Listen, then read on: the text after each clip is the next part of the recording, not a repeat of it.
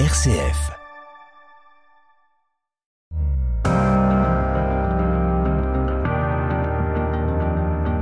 RCF, les racines du présent.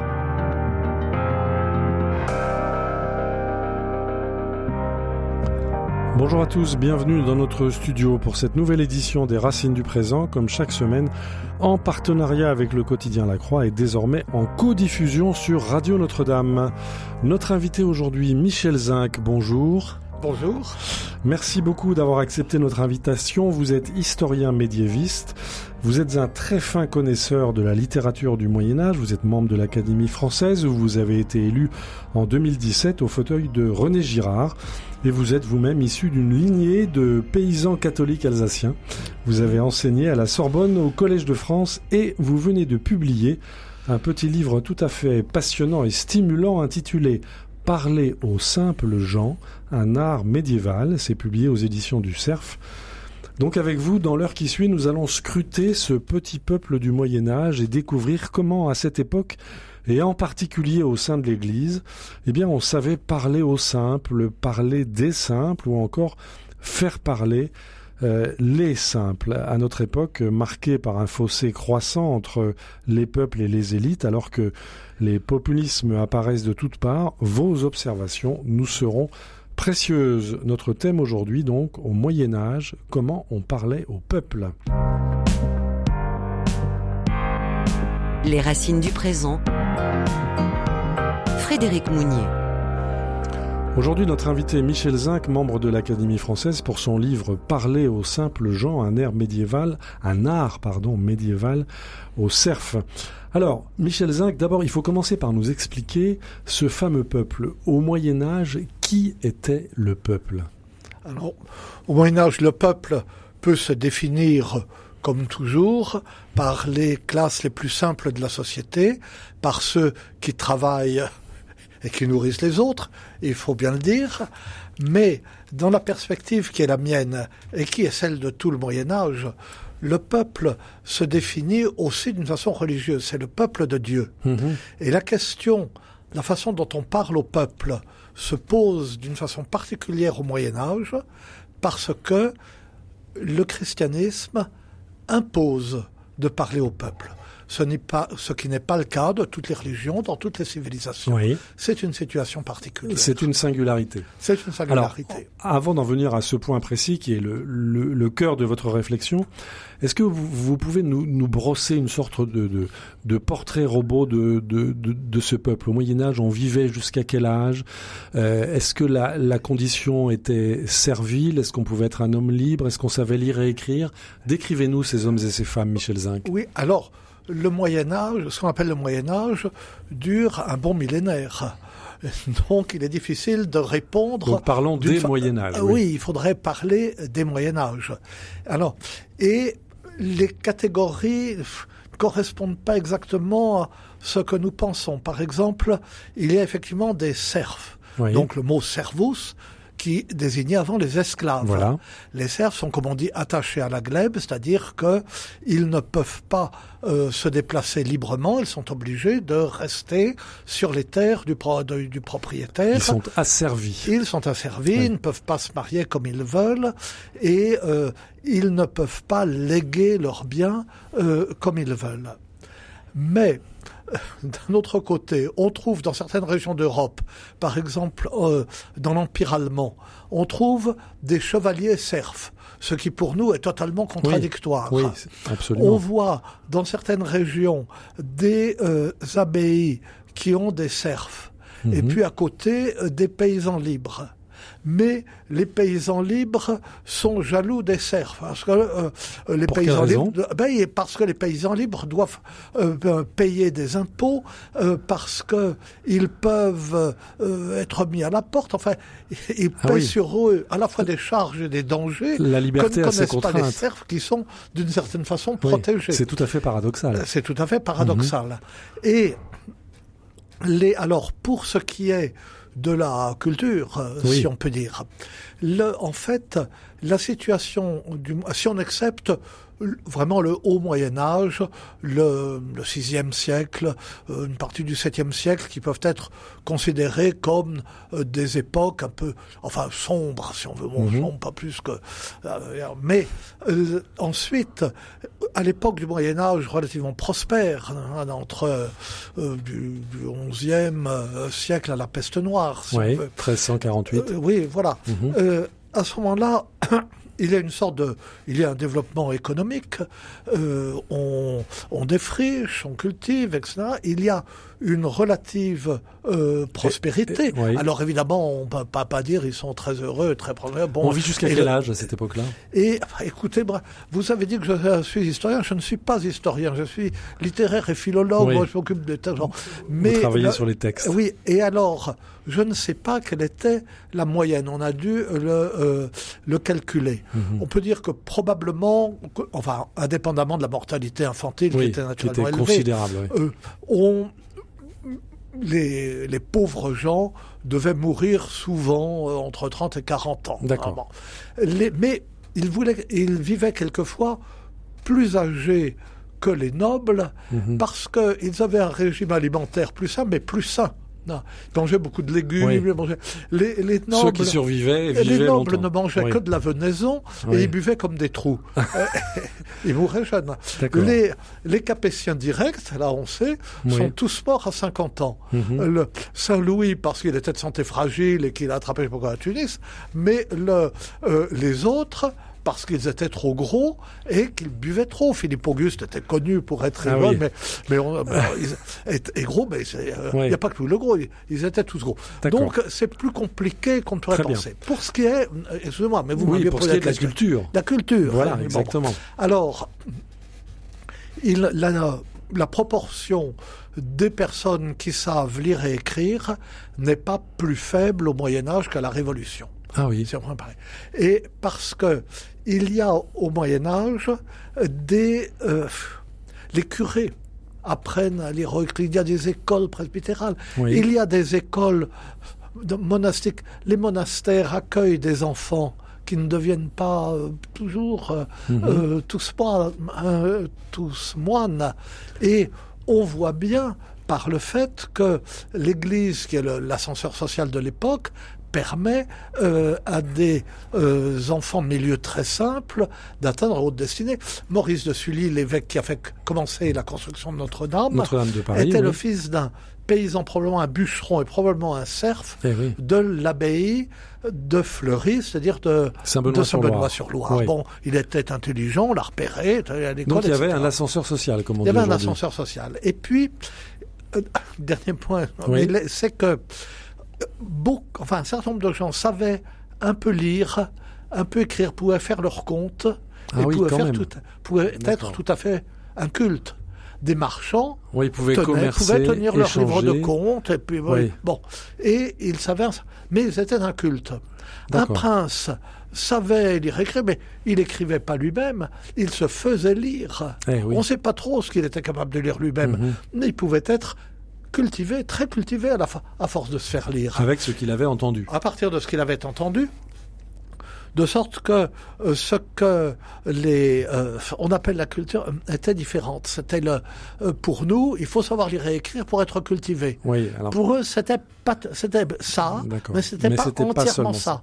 Mais tout de même, il fallait puisque le clerc, Mhm. clericus, était celui qui à la fois appartenait à l'Église, savait lire et savait le latin. D'après, généralement, on apprenait à lire en latin euh, Oui. jusque euh, très tard. Et ça s'opposait aux laïcs, du mot grec laos, le peuple, Le peuple, oui. et le euh, et le synonyme de laïc, c'était illettré. On emploie laicus Ah ou oui, c'était le, illiteratus. c'était le synonyme. Oui, c'est absolument synonyme. D'accord. Alors, euh, vous évoquez le latin. Euh, quelle langue parlait-on? Et je m'exprime au pluriel. Quelle langue au Alors, pluriel parlait-on? Toute la question est venue de là. Mhm. L'origine, bon, dans les euh, euh, au sud de- du Limès, si on de la limite de l'Empire romain, bah, tout le monde parlait latin. Non? D'accord. C'était la langue commune. Voilà. Et et on parlait euh, le, le germain, ou les langues, enfin les langues germaniques ou les langues celtiques, mais laissons-les pour l'instant, elles préexistaient. Si on regarde l'espace dit de la Romagna, c'est-à-dire les Gaules, la péninsule ibérique, la péninsule italienne, etc. Bon. Le, euh, le sud de l'Angleterre, enfin l'Angleterre Ouais. jusqu'au Limès. On parlait latin, bon. Mais ce latin ne cessait de se déformer parce qu'il était parlé par des populations locales qui avaient leur propre accent, qu'il avait appris de légionnaires ou de marchands euh, qui parlaient pas forcément un latin cicéronien. Le et euh, C'était une sorte de globish, comme on dit aujourd'hui, c'était un de. Et de- puis, de langage global. Oui. euh, ce latin, selon les régions, assimilait ou intégrait des mots de la- des langues autochtones, des mots euh, du germanique, à partir des invasions, comme on dit, euh, germaniques, et du coup, il se fragmentait aussi. C'est-à-dire que non seulement le latin changeait, mais il se changeait différemment euh, Mhm. euh, en, en Italie ou au nord de- des Gaules, etc. Et- et c'est comme ça qu'aujourd'hui- a abouti à des langues différentes. C'est ça, que l'italien n'est pas le français, etc. Le français, l'italien, l'espagnol, le roumain sont apparentés. Voilà, sans être. et- voilà, mais sont le fruit de cette évolution. de cette évolution. Ou même en France, euh, la langue d'Oïl euh, au nord, la langue d'Oc au sud, selon la façon de dire oui, ça c'est Dante qui a inventé cette distinction de la langue de Simon. Et, et donc, Oui. Euh, ça se dit ça. Et un moment, donc ça changeait comme ça. Et un moment est venu où les, le peuple, les personnes sans éducation, euh, ne comprenaient plus le latin officiel.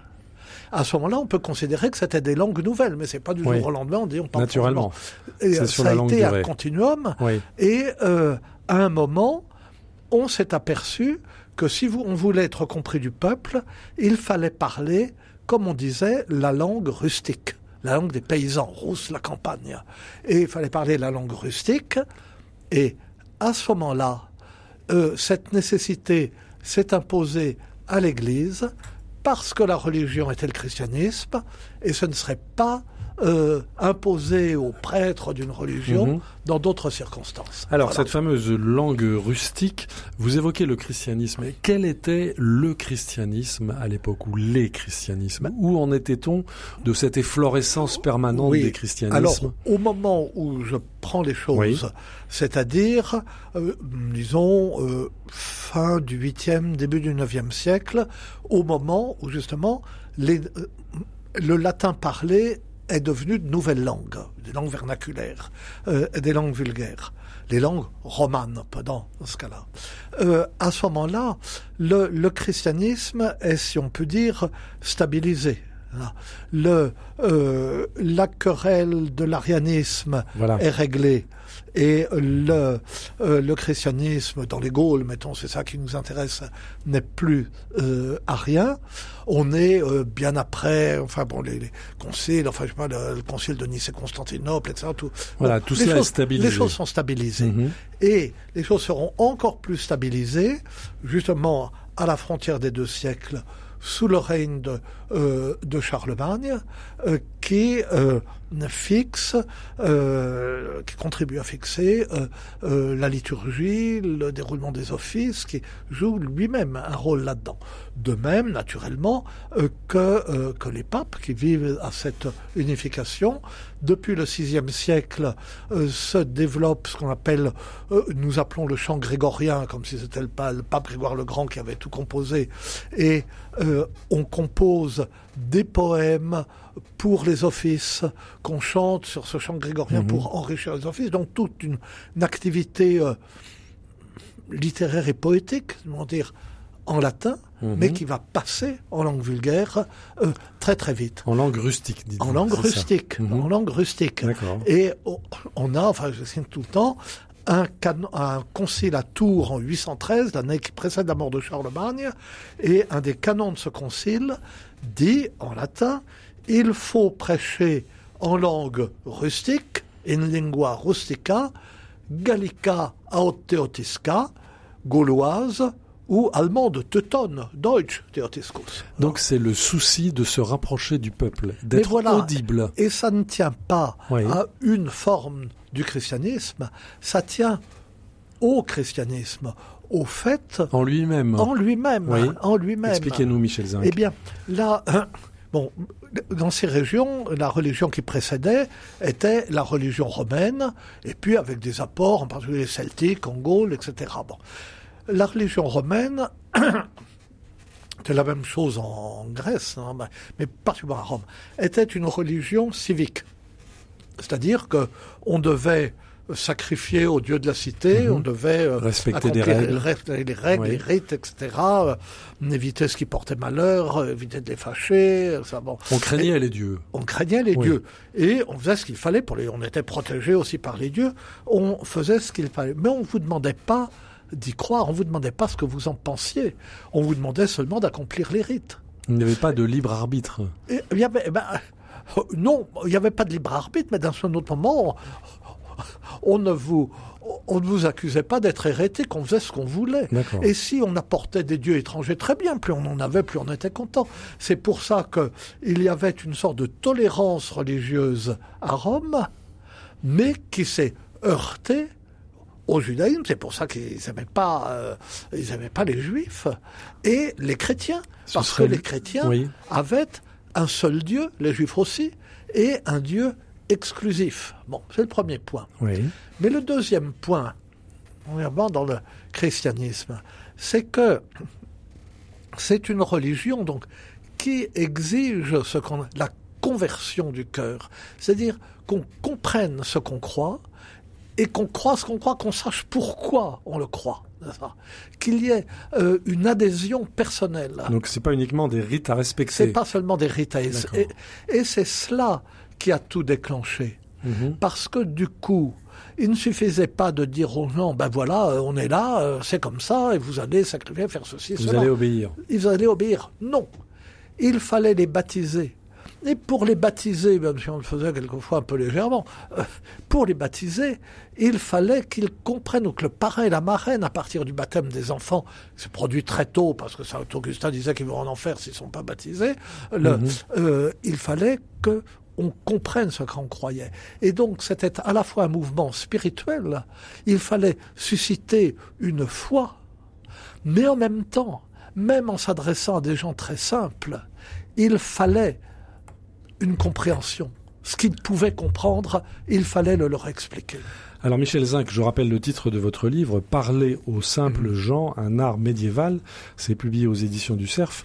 On a envie de vous demander, Michel Zinc, euh, quels étaient les, les, les supports de transmission de ces savoirs, en particulier religieux?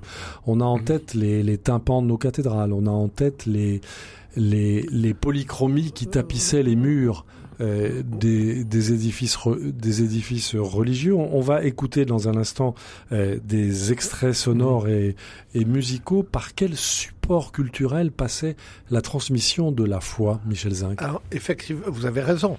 Elle passait euh, par l'iconographie, par les chapiteaux, par les tympans, par les fresques, par tout ce qu'on veut. Et on le voit, mais c'est tout à la fin du Moyen Âge, dans le testament de François Villon, et donc c'est vers 1460, c'est très tard, et la balade qu'il place dans la bouche de sa mère pour prier la Vierge. Mhm. Sa mère est une simple femme, et il fait dire à sa mère, Femme je suis, pauvrette et ancienne, qui rien ne sait, on que l'être ne lut. Au moutier, le moutier c'était l'église de façon Mhm. générale, au moutier voix, dont suis paroissienne, paradis peint, où sont harpes, harpes et luttes, et un enfer où damnés sont bouillus, l'un me fait part, l'autre me fait peur, pardon, l'autre joie et liesse. Donc ça c'est tout à fait cela. Tout y est. Mais tout y tout est. y est. Ouais. Mais ce n'est pas en regardant ça qu'elle avait compris, parce qu'elle pouvait distinguer le paradis de l'enfer, mais rien de plus. Or, ces sculptures ou ces représentations sont souvent très complexes, illustrent quelquefois des passages de la Bible peu connus, Oui.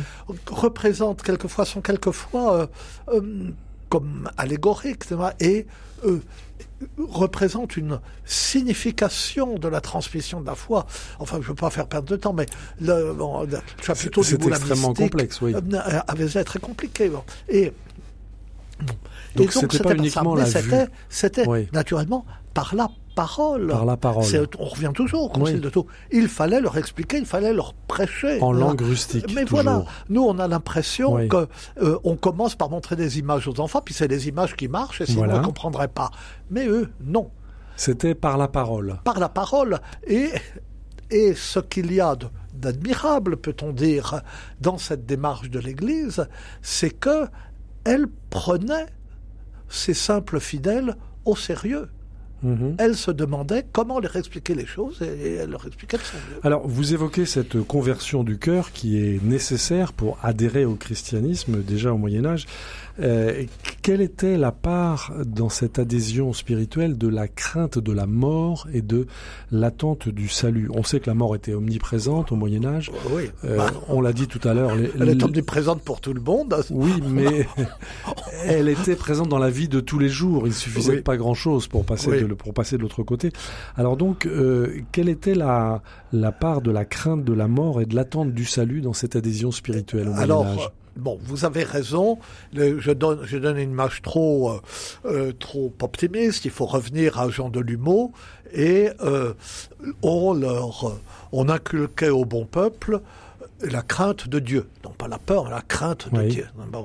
Et le et euh, on l'a, euh, on l'a timor domini initium sapientiae, la crainte de Dieu est le commencement de la sagesse. Bon. Voilà. Et, euh, et effectivement, euh, la crainte de Dieu et la peur de l'enfer euh, et la, la, la nécessité de, de, d'atteindre le paradis étaient au centre, naturellement, euh, de, de cet enseignement.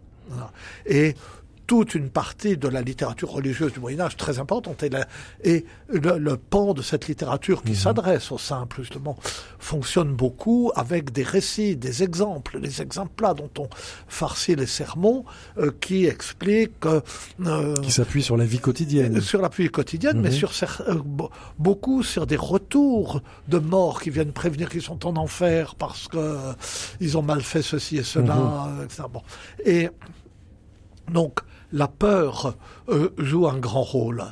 Mais euh, pas seulement la peur, sinon, euh, sinon ça n'aurait pas marché ah comme cela. Et là, il y avait... La peur n'était pas au centre de cette pastorale. Elle était...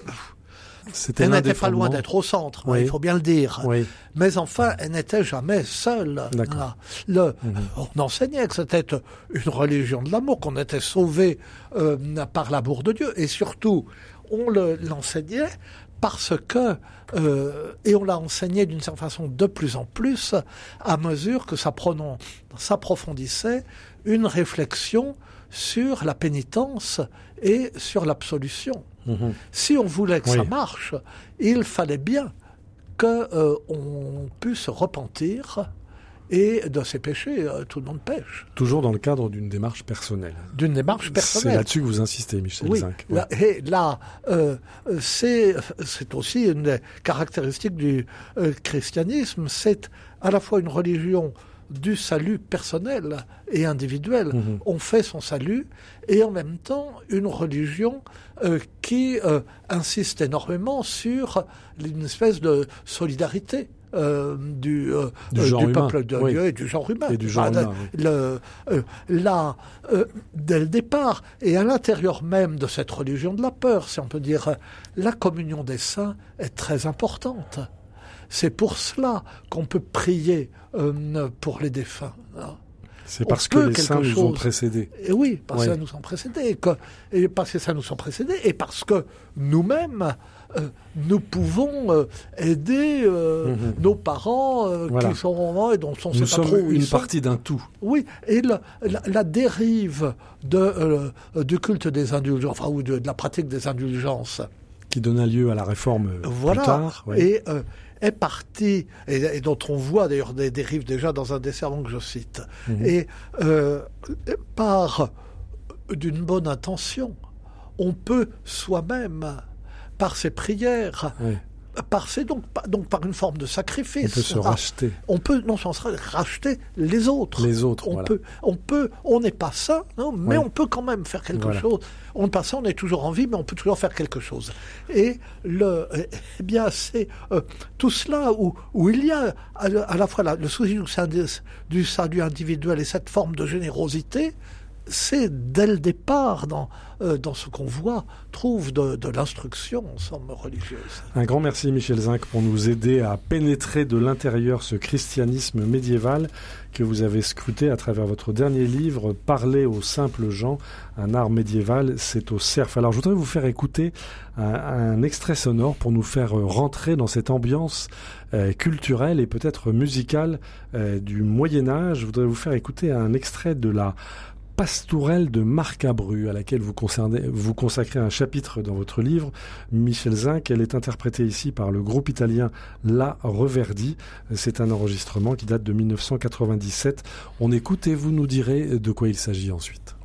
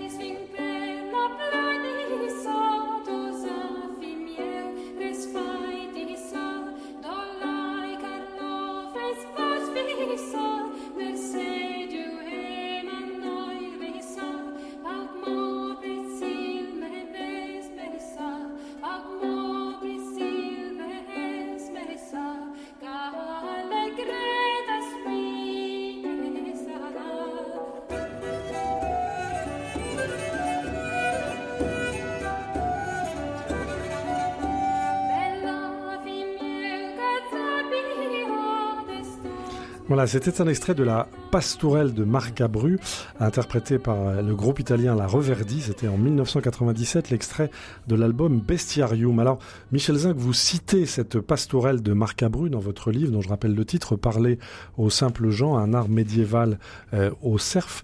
De quoi s'agit-il? Où sommes-nous? Quelle langue entendons-nous, Michel Zinc? La langue que nous entendons est de la langue d'oc, et c'est un poème du début du XIIe siècle, euh, dont l'auteur Marc Abru est un des premiers troubadours, ces poètes essentiellement d'amour euh, qui composent en Languedoc et qui sont les, les débuts de la poésie d'amour européenne, on peut bien dire.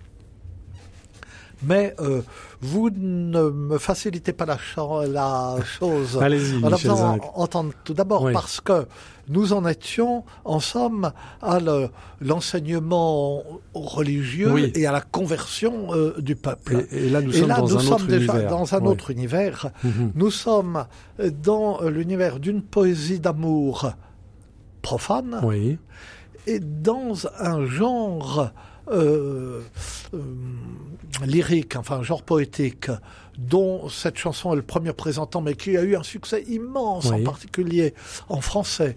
On en a des centaines, d'un genre qu'on appelle la pastourelle, et qui n'est pas un genre particulièrement édifiant. C'est le chevalier. Ça raconte des choses pas très nettes. Oui, ça tout en première personne. Je me promenais donc un, chevalier ou en tout cas un monsieur à cheval, un, monsieur euh, se promène dans la campagne à cheval. Il rencontre une bergère et lui fait des propositions déshonnêtes. Mhm. Et alors à partir de là, enfin il fait des propositions. Et à partir de là, ou bien il dit oui, ou bien il dit non, ou bien il dit d'abord non et ensuite oui. Quelquefois il prend euh, de force ce qu'elle lui mhm. refuse. Elle appelle les bergers à l'aide. Enfin il y a toutes sortes de variantes. Ce sont alors c'est un autre regard sur les simples. Sur le peuple. Sur le peuple. C'est un autre regard parce que euh, le, euh, ces chansons sont diffusées dans euh, la restauration ou pas dans le peuple. Ce ne sont pas des chansons populaires. On se moque plutôt de la Mhm. bergère. On ne la traite pas euh, avec beaucoup d'égards. Bon. Et si euh, ou euh, il, euh, ces chansons peuvent être grivoises, hein. elles sont, euh, on dirait aujourd'hui euh, qu'elles propagent une culture du viol. Il y a une, une non pas qu'on, Mhm. et elles sont provocantes à cet égard. Non pas que le Moyen Âge ait approuvé le, viol, même des bergères, mais elles, c'était un côté provoquant. Euh, fait des propositions à la bergère, euh, elle dit ah non non non, la porte est fermée, Robin a la clé de la serrure. Puis finalement, euh, il se passe quand même des choses, et ça se termine. La bergère lui dit euh, ah euh, le passe-partout vaut mieux que la clé, mon ami revenez souvent dans les prés. On comprend de très Santerre. bien. Mais Oui. mais la, la chanson dont nous venons d'entendre le début, et qui est la première que nous connaissons, mais enfin c'est un genre qui existait déjà, le, prend le contre-pied de ça. Et elle en prend le contre-pied en donnant raison à la bergère. Et la bergère est plus maline Mhm. que Le euh, chevalier. le chevalier Ouais. et euh, le chevalier ou le jeu, qui n'est pas forcément macabre, si on en croit euh, là, ce, ce qu'on raconte de sa vie, mais qui est peut-être inventé. Euh, C'était un enfant trouvé, Mhm. et marcabru, ça veut dire marche brun, comme le marche noir. Et euh, il prend le contre-pied parce que le, euh, le chevalier fait des avances et il fait des compliments à la bergère. Évidemment, les auditeurs n'ont pas compris le texte. Non, mais vous allez nous expliquer. L'autre jour, près d'une haie, j'ai trouvé une, euh, ben, euh, une bergère allègre, pleine de d'intelligence et de bon sens. Mais c'était bien une fille de vilaine. Elle était, alors il décrit, elle est habillée grossièrement, etc. Je suis approché, je lui ai dit, mais ma vous, euh, vous devez avoir froid, non, c'est pas, oh, vous restez là exposé, puis c'est pas prudent pour une demoiselle comme vous d'être toute seule.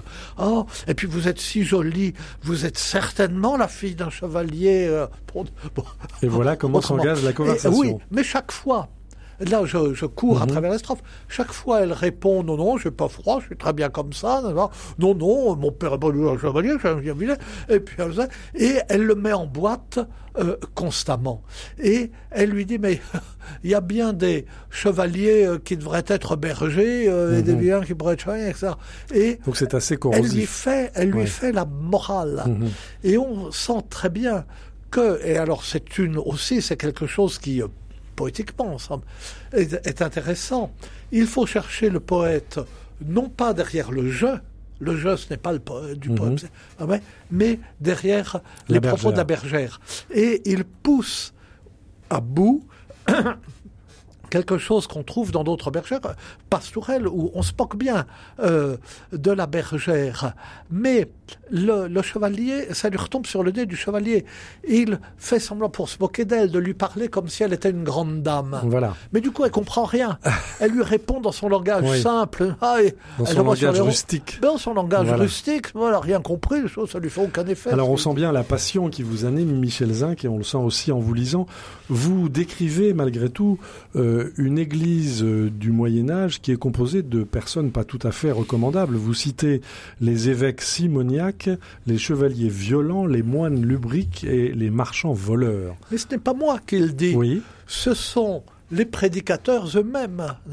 C'est ce qu'on appelle la revue des états du monde. Mhm. Et euh, donc des poèmes ou des poèmes moraux qui passent en revue les différentes catégories de la société et euh, qui les jugent c'est toujours au regard du salut. Est-ce qu'ils seront sauvés Eh oui, c'est ou toujours ça, C'est le toujours ça. C'est le toujours critère le sujet. oui. Et le, là, je cite en particulier un poème d'un évêque de Fougères, Étienne de Fougères, au XIIe siècle, qui est un personnage considérable, conseiller du roi d'Angleterre, et c'est lui euh, qui dit les ah oui mais euh, les euh, les prélats euh, iront en enfer parce qu'ils sont simoniaques les euh, Simoniaque, ça veut dire qu'ils font, oui qu'ils ils font vendent commerce des sacrements. ils font commerce des sacrements, hein, les, Ouais.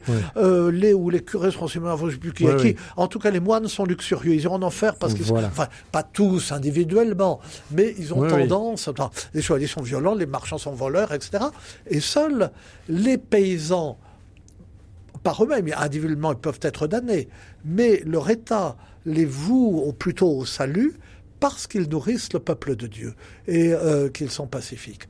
Et ça, c'est dans un poème, mais on, il y a un type de sermon. Ils ont des sermons là-dessus, dans ce qu'on appelle les sermones ad status, les Mhm. sermons aux états du monde, où, euh, où on trouve cela. Et le, euh, c'est, ça fait partie de ce qui me paraît capital, je suis trop long, mais je dis juste ça. La, mauvaise conscience si bénéfique du christianisme médiéval, qui voit bien l'Église doit être puissante pour propager la, la, euh, la parole de Dieu, et puis le pape est le vicaire du Christ, et puis ceci, et puis cela. Mais on sait bien que pour faire son salut, il faut pratiquer la pauvreté évangélique. C'est pour ça que les, et que les pauvres passent d'abord. Et cette mauvaise conscience Tout crée cela est une extraordinairement contemporain, Eh ben, oui, Les racines du présent. Une émission de RCF en codiffusion avec Radio Notre-Dame. Au micro Frédéric Mounier, nous sommes aujourd'hui en compagnie de l'académicien Michel Zinc et nous conversons autour de son dernier livre Parler aux simples gens, un art médiéval qui est publié aux éditions du Cerf. Alors, l'une des thèses centrales de, votre livre, Michel Zinc, vous nous expliquez l'évangélisation aurait accéléré la naissance des langues européennes. Expliquez-nous ce lien. Alors, oui, et nous l'avons vu déjà avec ce canon du Concile de Tours, prêché dans la langue rustique. Si euh, c'est parce que le christianisme exige cette adhésion personnelle et ce minimum de compréhension de ce à quoi on croit, pas, qu'il fallait absolument lui parler dans sa langue. Et c'est clair dont nous en parlons.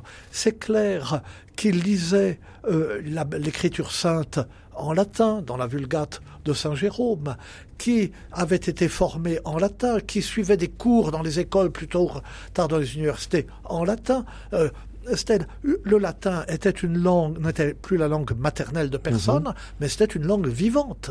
Ah, bon. Et euh, on parlait latin couramment, et bon, ça marchait très bien comme ça. Mais si on voulait euh, parler, co- convertir le peuple, il fallait parler sa langue. Oui, donc Et il alors, fallait changer bon, de registre. Il fallait changer de registre. Mhm. Et du coup, cet effort a été fait par des euh, personnes qui vivaient dans le registre de l'écrit, les clercs. là. Et donc, cette- l'obligation où ils étaient de prêcher dans cette langue qu'ils savaient ou qu'ils savaient pas, qu'ils avaient mal, qu'ils devaient apprendre, on imagine. qu'ils savaient pas comment écrire. Ils ont fait l'effort de l'écrire alors qu'ils n'avaient pas d'usage de cela. Ils écrivaient toujours en latin, pas d'abréviation, pas de, de modèle graphique, etc.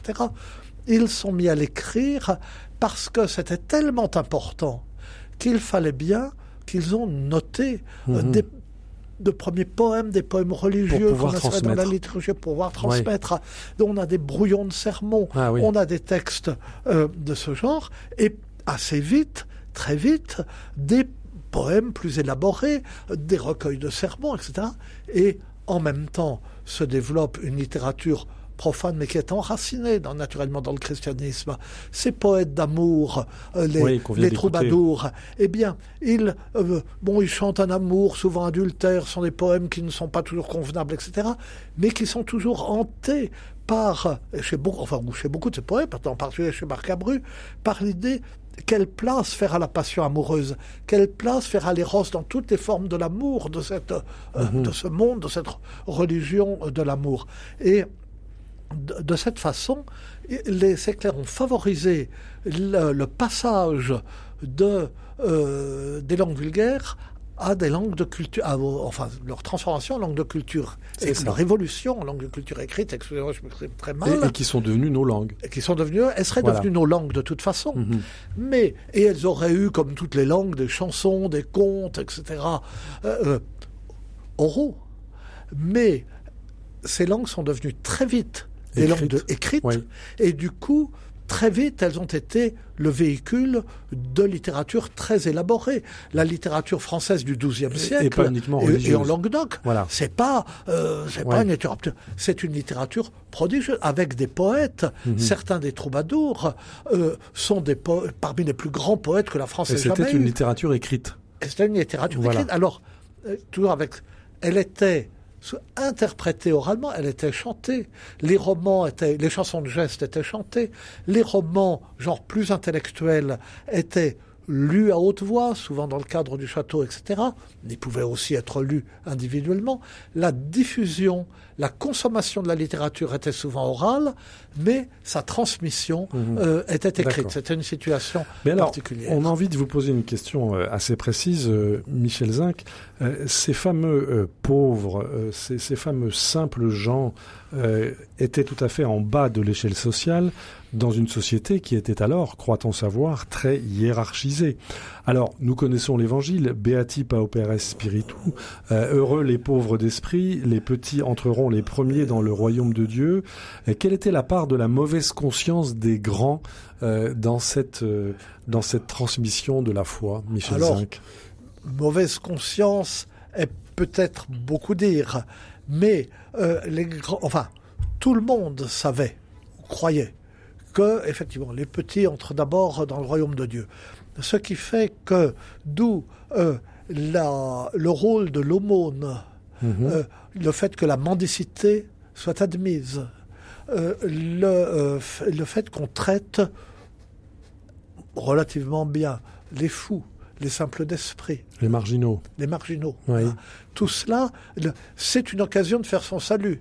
C'est peut-être aussi égoïste dans le salut individuel, on y mais, revient, mais on y revient. Et puis, on voit euh, la succession, par exemple, des réformes monastiques euh, au XIe, enfin, surtout au XIe siècle, vous savez. Et puis, ensuite, avec les ordres mendiants.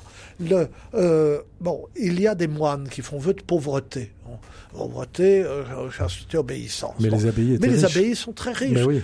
Les, sont les plus grands propriétaires. Sont les, et personne n'est plus riche que les que l'ordre de Cluny. Oui. Et alors, un moment vient, on voit très bien. Alors un moment vient, euh, certains de ces moines qui sont souvent de, naissance noble, euh, se disent mais c'est pas ça la pauvreté évangélique. Il faut être pauvre. Alors il y a des réformes aux sources. monastiques mhm. pour euh, aller plus loin, aller du côté de la pauvreté évangélique, selon ce qui est le mot d'ordre à cette époque, qui est euh, nudus, nudum Christum sequi, suivre nu le Christ nu, ou l'impératif nudus nudum sequere, c'est un verbe déponent.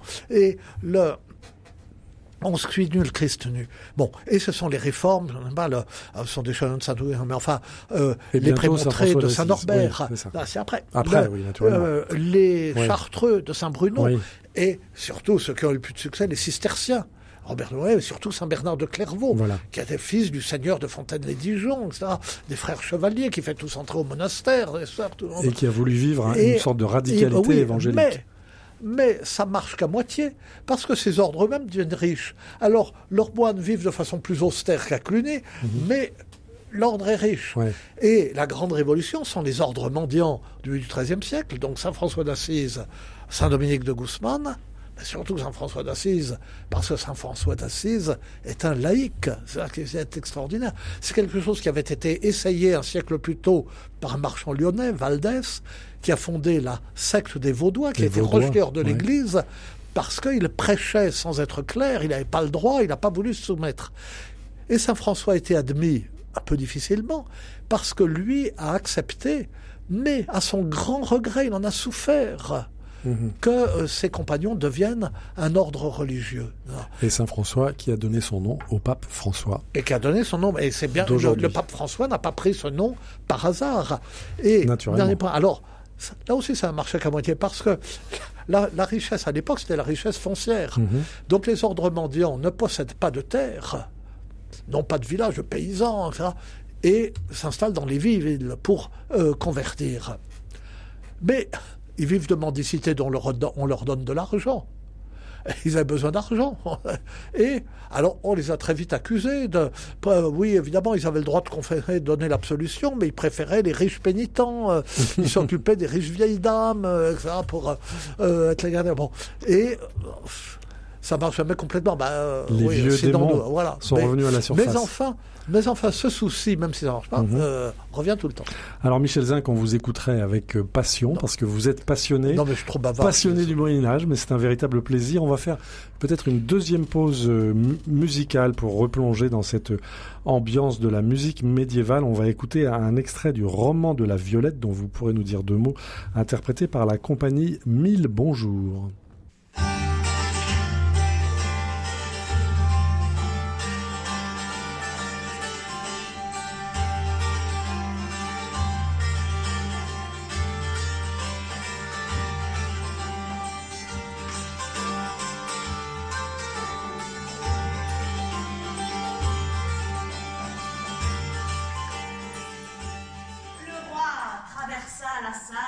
Élégance. Et pour ne pas mettre un terme aux réjouissances,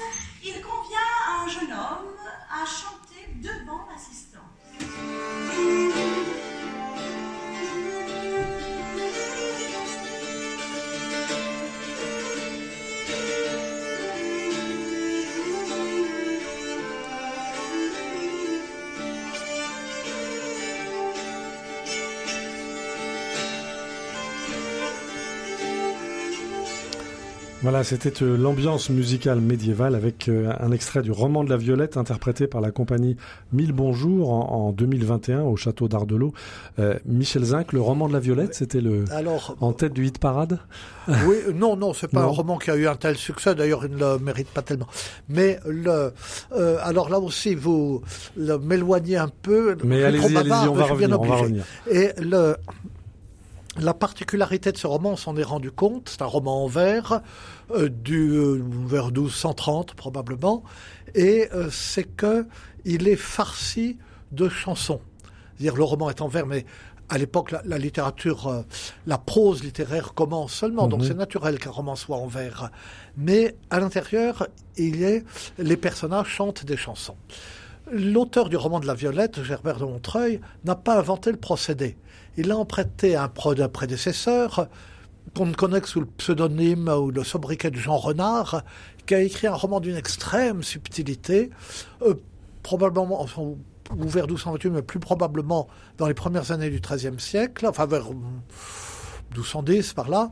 Euh, donc euh, Jean Renard écrit un roman qui s'appelle Le roman de la rose, mais qui n'est pas le grand roman de la rose, Mhm. Guillaume de Loris et Jean Demain. Donc on l'appelle souvent du nom du héros Guillaume de Dole. Le roman de Guillaume de Dole. Et euh, Dole en- dans le Jura.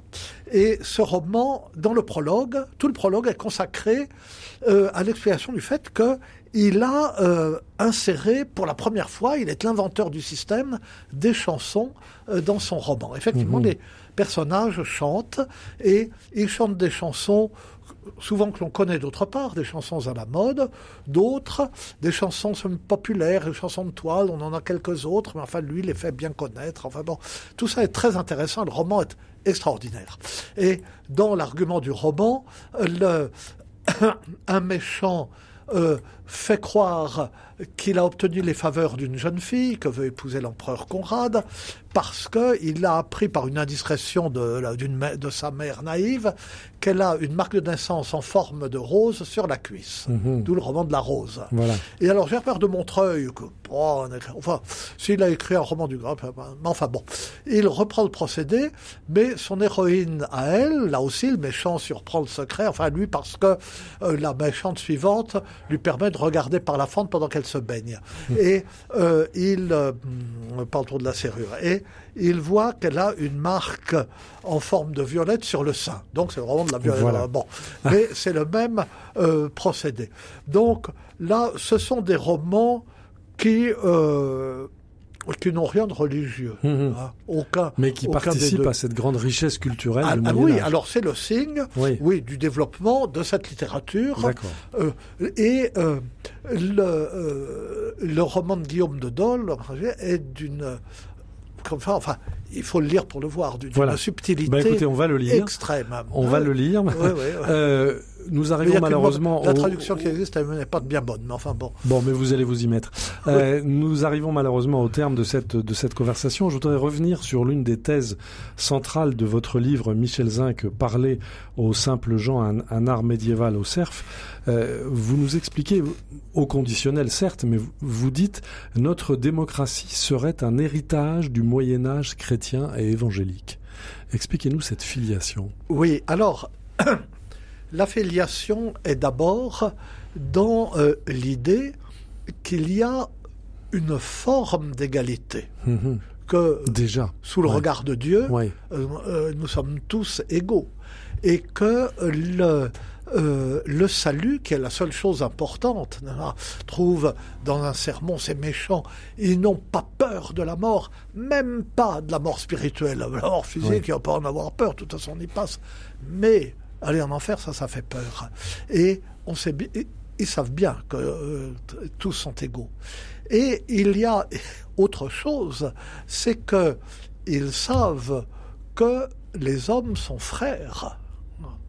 Et ce que je dis, c'est que euh, bon, la, devise de la République était à l'origine liberté, égalité, fraternité a été ajoutée plus tard, et que euh, c'est parce que cette société était encore une société chrétienne qu'on a eu cette idée. Ça serait l'usage même du mot fraternité ne serait pas venu à l'idée. C'est une singularité chrétienne. On aurait, on aurait exprimé une solidarité par un autre mot, mais pas le fait que on est frère, frère de et chez, on le trouve à l'époque moderne chez des auteurs euh, chrétiens, mais les plus emplis de préjugés de classe.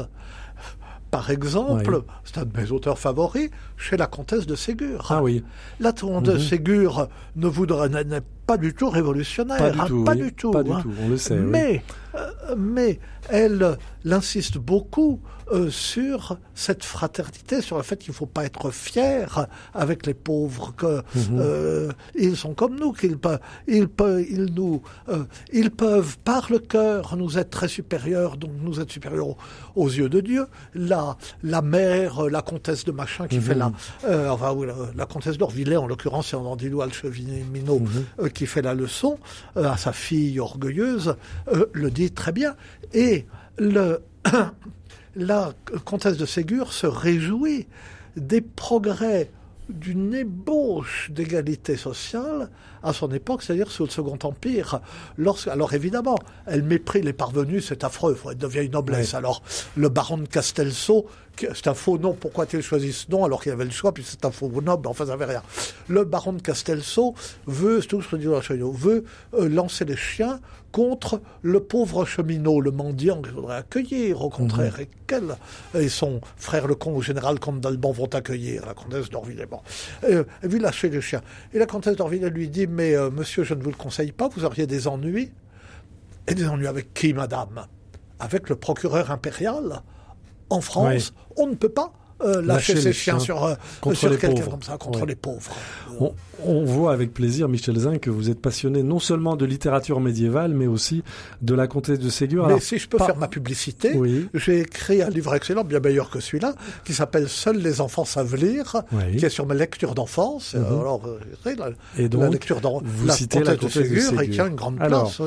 parlons un peu de la situation aujourd'hui. Comment voyez-vous, à la lumière de vos travaux, Michel Zinc, euh, comment voyez-vous les piétés populaires? Que signifie aujourd'hui euh, cette fameuse expression le peuple de Dieu? Quel est votre regard?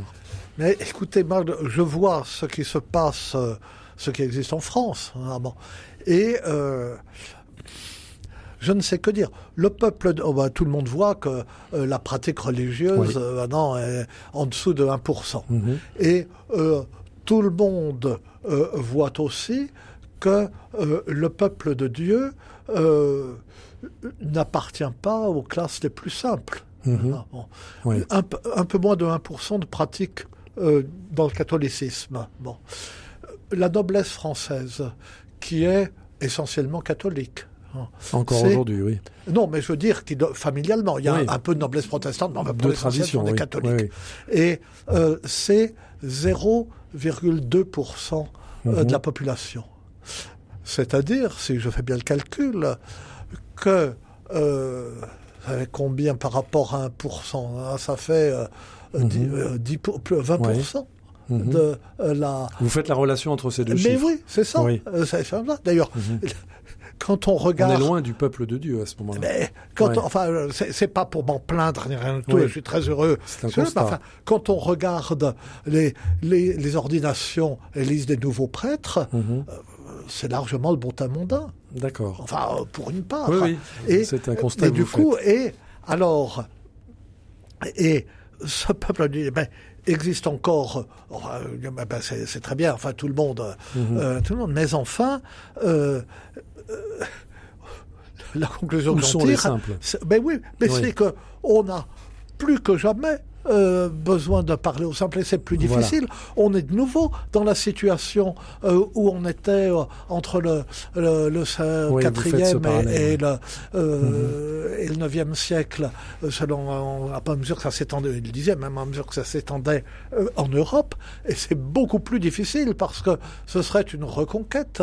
Et, et, et, tout a changé. La concept, la vision du monde a changé, la vision mhm. de l'univers a changé, tout a changé. et le visage de, de l'Église catholique universelle également. Et oui, et, le, et, et ce que sont aussi les simples. Il n'y a plus de, de simples comme la bergère de Marcabrune mhm. en France. Alors, euh, Michel Zinc, je rappelle que vous êtes académicien français. On souhaite vous poser une toute dernière question. Il nous reste trois petites minutes. C'est une question que chaque fois qu'on a la chance d'avoir un académicien devant soi, on a envie de lui poser la question. Quel avenir voyez-vous pour la langue française? Êtes-vous optimiste ou pessimiste, Michel Zinc? Je ne suis pas très optimiste de nature, donc euh, il ne faut pas assifier. Euh, certains disent la francophonie se porte à merveille, on n'a jamais plus parlé le français, etc. Bon, d'une certaine façon, c'est vrai. on voit des pays d'Afrique francophone qui adhèrent au Commonwealth, notre position en Afrique, bon, tout ne va pas si bien que cela. Et en France, le français évolue naturellement. Il faut, Je suis philologue et médiéviste, je sais bien qu'une langue ne cesse d'évoluer, ne cesse de bouger. Mhm. Mais euh, je pense, euh, c'est le point de vue de l'académicien, euh, qu'elle ne doit pas, et du professeur, mhm. c'est plutôt du professeur, qu'elle ne doit pas, qu'on ne doit pas la laisser bouger aussi vite qu'elle veut, qu'il faut la freiner un petit peu. Mhm. Et que euh, de même que si vous avez euh, les montres mécaniques autrefois avec un ressort, hein, il y a une pièce, ça s'appelait le folio et qui empêchait le ressort de se détendre d'un coup. Vous prenez un ressort, vous le lâchez, il se détend d'un coup. Mhm. Pour que ça marche 24 heures, il faut qu'il y ait ce retard. Donc il faut veiller sur il faut veiller À ça. Et le, euh, le rôle du professeur, c'est de faire que la langue n'évolue pas trop vite. C'est un rôle conservateur quand même. Mhm. Parce que si la langue évolue trop vite, on le voit bien, on l'a vu par la naissance des langues romanes, elle se fragmente.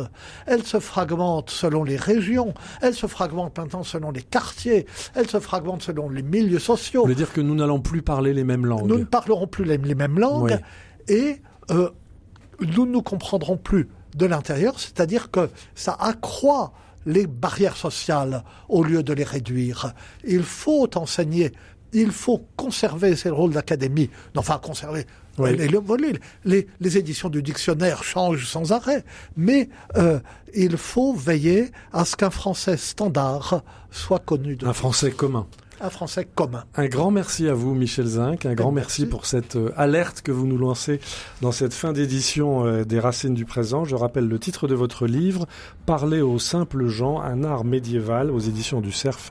Et on a vu à quel point euh, ce Moyen Âge nous est, nous est trop méconnu, nous est presque inconnu. Un grand merci à vous pour nous, euh, pour nous avoir aidé à le comprendre.